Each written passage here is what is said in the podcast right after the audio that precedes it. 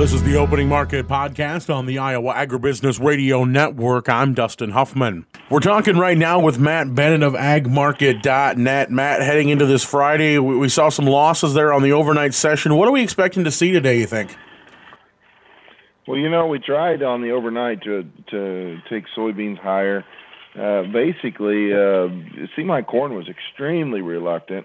Uh, yesterday, we did a lot of chart damage. this corn market's just been sideways forever. I mean, it, it's definitely been a very tight range. I've talked about it everywhere I've gone.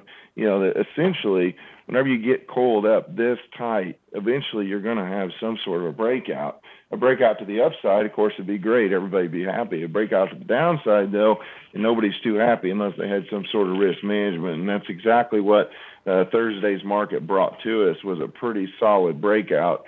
Uh, you know, and unfortunately, we did some chart damage come in here on Friday, and it looks like, uh, according to the end of the overnight market, uh, some follow through selling. Uh, looks like it might be an order. You know, and what's really fueling some of that that movement lower here right now? Well, I mean, you know, I, I got to think that there's nothing major fundamentally in my in my opinion. You know, whenever you looked at, for instance, the the the numbers that came from the government yesterday as far as the baseline projections, there just wasn't any big surprises there. It wasn't overly bearish, but I think whenever you start looking at a carry out of that one eight one nine level, there's no doubt that people uh, raise their eyebrow and say, "Oh gosh, you know, this might really turn."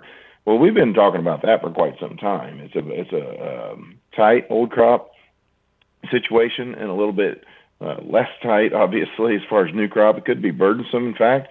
Uh, and so, whenever uh, the market continues to struggle to rally, you can't really break through some of these uh, levels that we've been trying to break through over the last uh, several weeks.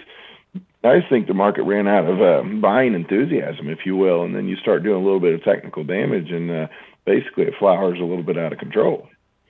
And of course, this can be a preview of making, or, or a wake up call, I should say, maybe more than anything else, to to have those strategies in place to protect your your profitability. Because you know we we've been saying this for a couple years now that you know yeah we've been dry in the Western Corn Belt, or somebody in America's been dry. Brazil had had some dry times as well. Argentina still is, but we we know that it wasn't going to last forever, and we we've seen now La Nina is weakening. It's just a matter of how long it's going to take.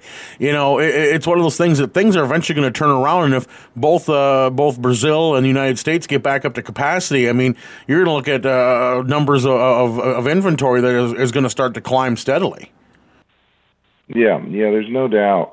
Now, one thing that's probably keeping the corn market from falling completely apart at this point in the game is that uh, you know you've got uh, some major issues as far as getting the crop harvested in Brazil to where they want to get that safrinha crop in the ground. So it looks like around uh, up to half of that crop's going to go in in what you would call less than ideal conditions.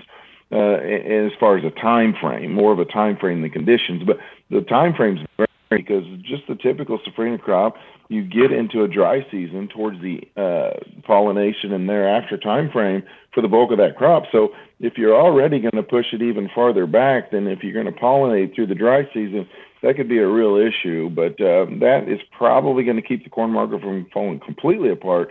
You know, but at the same time, like I said, you're looking at a shifting dynamic as far as what balance sheets look like, uh, any stocks look like, especially in the U.S. And so, you know, again, if you plant like I'm going to say 91, uh, 92 million acres, which is kind of where my head's at at this time, if you're going to plant that many acres, then there's no doubt in my mind that a 180 plus type yield puts you in that two billion type uh, level, and that's uh, substantially different, you know, than this nine percent stocks use at uh, one two six seven. Another thing I know we're we're watching, and but you know, as we're now a, a, year into the, the war in the Black Sea region, you know, is whether or not we can see an extension of that grain corridor, and that's going to have a, a big impact on markets as well. I mean, Ukraine wants to extend it for another year, but also open up more ports.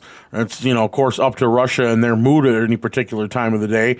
Uh, you know, so I mean, there's a lot hanging in the balance there for getting grain out, even if there is some available. Yeah, for sure. I mean, the thing is, is that. Uh, you know that that sector of the world has actually performed a lot better than what most people felt like it would. Russia's been able to ship wheat like it's going out of style, and they continue to have wheat out there on the world market. But at the same time, you know how much crop are you going to get planted in Ukraine this next go round? Uh, uh, they're going to be planting at the same time uh, time frame as what we are. Yeah, and so uh, there's definitely going to be some serious logistical issues, but I think for the time being, uh, it's very important to see what that corridor looks like. I do think there'll be a lot of wheat coming out of that part of the world, and uh, that certainly, as far as feed grains are, are concerned, is going to shore things up somewhat. Moving over to the livestock side of things, Matt. I know we we watch cattle, and I know we talked, you know, over the last couple of weeks that you know cattle looks like it's going to have a bright future. You know, at least right now, as the way things have been going. I mean, what are we seeing? Is that still kind of uh, the, the set? If you've got cattle right now, you you might be in good shape here for the next couple of weeks and months. Yeah, I mean, whenever you look at this cattle market, fundamentally, it's awfully good. Technically, it looks really good. Uh, you know, if, if we do see a break, a little bit uh, continued break in our feed stocks and feed costs, if you will, then there's no question that that's going to make a person feel a little bit better about buying feeders. No coincidence that you know there was some enthusiasm in the cattle market yesterday, but most of that was on the feeder side of things, and I've got to think that a lower corn market had a lot to do with it. You had this case of BSE in Brazil. Uh, all that's going to do, especially with Brazil shutting down exports, is uh, you know for the most part you know, all that's going to do is add fuel to the fire. And so we've got a very dynamic situation. If you continue to heal up the pastures in the Western Corn Belt and start retaining more of these heifers, I've got to think, Dustin, that you could be looking at some incredible fat cattle prices into the, oh, I don't know, third and fourth quarter this year into the first quarter of uh, 24. And then switching over to hogs too. I mean, we've been waiting for weeks for the hog market to find some footing. It looked like it got some footing, but it's still obviously some, some precarious footing out there. I mean, what are we looking at here at this point in time? Well, it sure looks like the hogs are trying to get some sort of an uptrend going. You know, you look back over the last uh, few months, and it's just been an absolute uh, complete market at times. You look at that September through October time frame you know, and we we actually took the market down from oh I don't know uh, mid to high 90s all the way down to uh, you know eighty four dollars. I mean, and that was in a matter of about six or seven trading sessions. You know, and then you kind of climb back up here to those same types of levels you saw before. But then here over the last uh, month, you've really uh, taken this market down again. Uh, uh, twelve, thirteen dollars, and so uh, finally we saw some buying come in over the last uh, week to two weeks and we're trading well off of those uh, lows that we saw before. But at the same time, uh, it's going to be heavily dependent on hey, what's export uh, demand look like?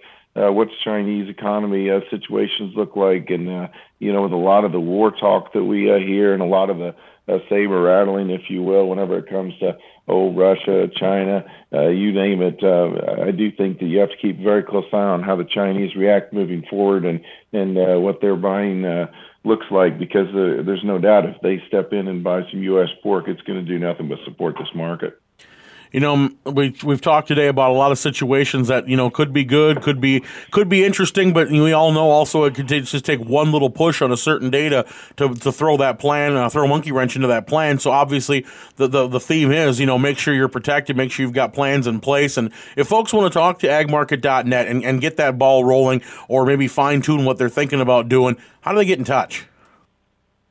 Yeah, just agmarket.net. It's a great place to go and you know they'll be able to uh, find more out about what we're trying to do and what we're trying to help them with. Uh, agmarket.app's another good place to go. The the app that we offer out there on the Play Store or on the on the uh, App Store. All right, Matt. Well, we thank you so much for the insight, and we'll talk to you again next week. Oh, absolutely. Have a good one, bud. That again was Matt Bennett of agmarket.net. Let's run down those numbers for you. March corn down seven at 653 and a quarter. May down seven and a quarter at 652 even. December new crop down four at 581 and a half. March soybeans down four at 1530 and a quarter. May down five and three quarters at 1521 and a half. November new crop down 11 cents at 1376 and three quarters. Soy meal down $2.90 at 475.10. Soy oil down 13 cents at 62.05. May Chicago wheat down 17 and a half at 733 even. Minneapolis down 10 and a half at 893 and a half. Kansas wheat down 20 and a quarter at 836 and a half. May oats down a half at 343 and three quarters. On the Merc April live cattle up 12 cents at 165.45. March feeders are 42 cents higher at 189.65. Lean hogs for April 42 cents higher at 86.62. Pork cutouts unchanged at 93.17. Class 3 milk a penny higher at 17.89. Thanks again to Matt Bennett of agmarket.net for joining us here on the Opening Market Podcast. I'm Dustin Huffman on the Iowa Agribusiness Radio Network, where Iowa Ag matters.